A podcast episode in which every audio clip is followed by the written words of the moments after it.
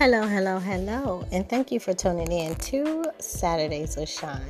So, today we're going to talk about open communication. I had a conversation with a friend, and one of the things that he said was very um, concerning to him was how people communicate. He said that it's very frustrating when people do not communicate their concerns, their disappointments, their hurts, um, their beliefs, but you know, they hold back on everything else. But when it comes to anger, then people freely communicate that. They freely talk about what makes them angry. They freely have that conversation. And that could be true to some degree. Um, there are some who can communicate um, effectively how they feel. A lot of communication barriers come from some people unable, um, when people are unable to understand someone else's process or how they feel.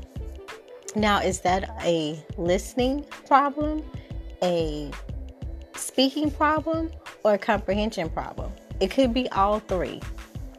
It could be. But Martin Luther King said that discrimination and stereotype comes from lack of understanding. And lack of understanding comes from a lack of communicating, lack of conversation. And I believe that that's very true.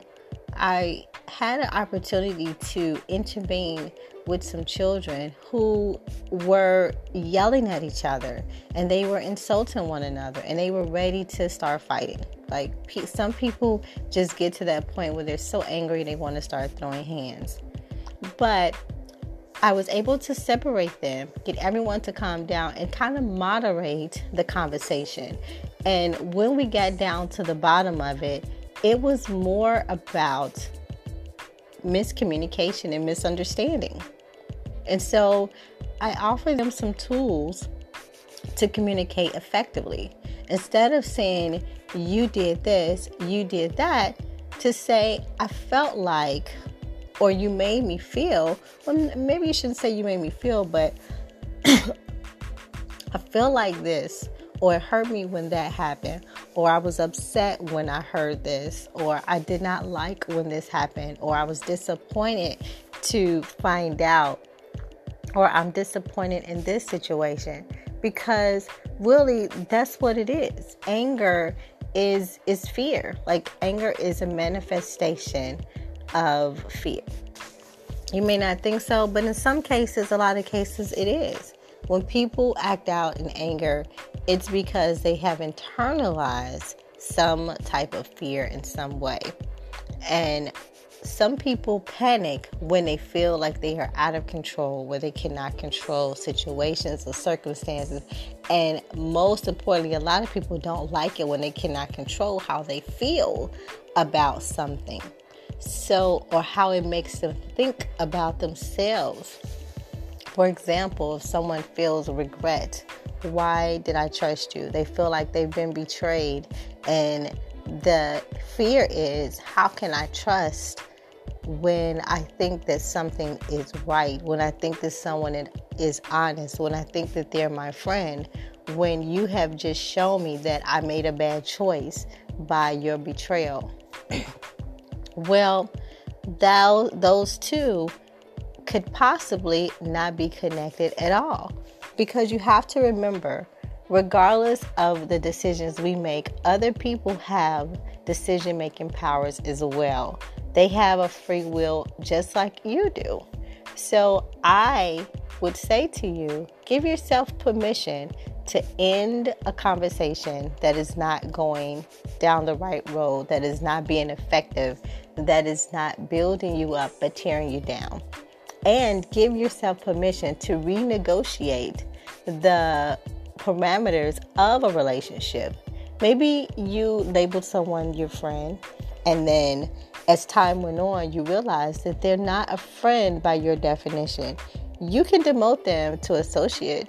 I have had to do that myself. I have actually said the term no love lost but there won't be any gain either. And what I mean by that is that you, you care about someone to a certain degree, but love really is a choice. You can choose to allow that love to grow, or you can just leave it at the level that it is. And doing so it was just saying that I understand that you cannot handle the full capacity of the love that I am equipped to give.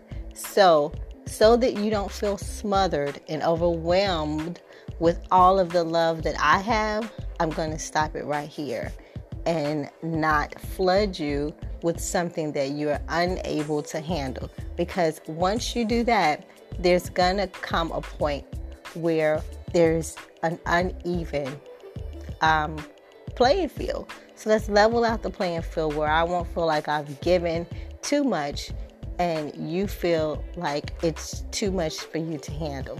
You can do that. These are all some ideas or suggestions or ways that you can protect your heart um, and still care, still love, still live, still be who you are.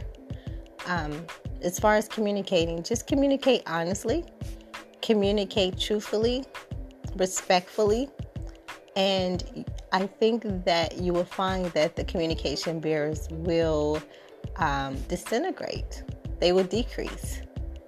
And you can give those in small dosages if you think that the person cannot handle it, but also have some discernment and understand when people are ready to receive or hear the truth. That is also important because if they're not in the place or space to receive it, then it's going to fall on deaf ears and there will be resentment. I hope that these things help you to be a better communication, um, to build better communication in and around your own community in your life. Thank you for tuning in to Saturdays with Shaun. Remember, you can find me on Saturdays with Shaun on Facebook, and we can chit chat there. Have a fantastic Super Saturday. Remember, to receive all your blessings. And when they fill up from the soles of your feet and bubble all the way up to the top of your head, don't let it waste out. Bless somebody else. Cyber kisses and virtual hugs. Until the next time on Saturdays with Shaun. Have a fantastic Saturday.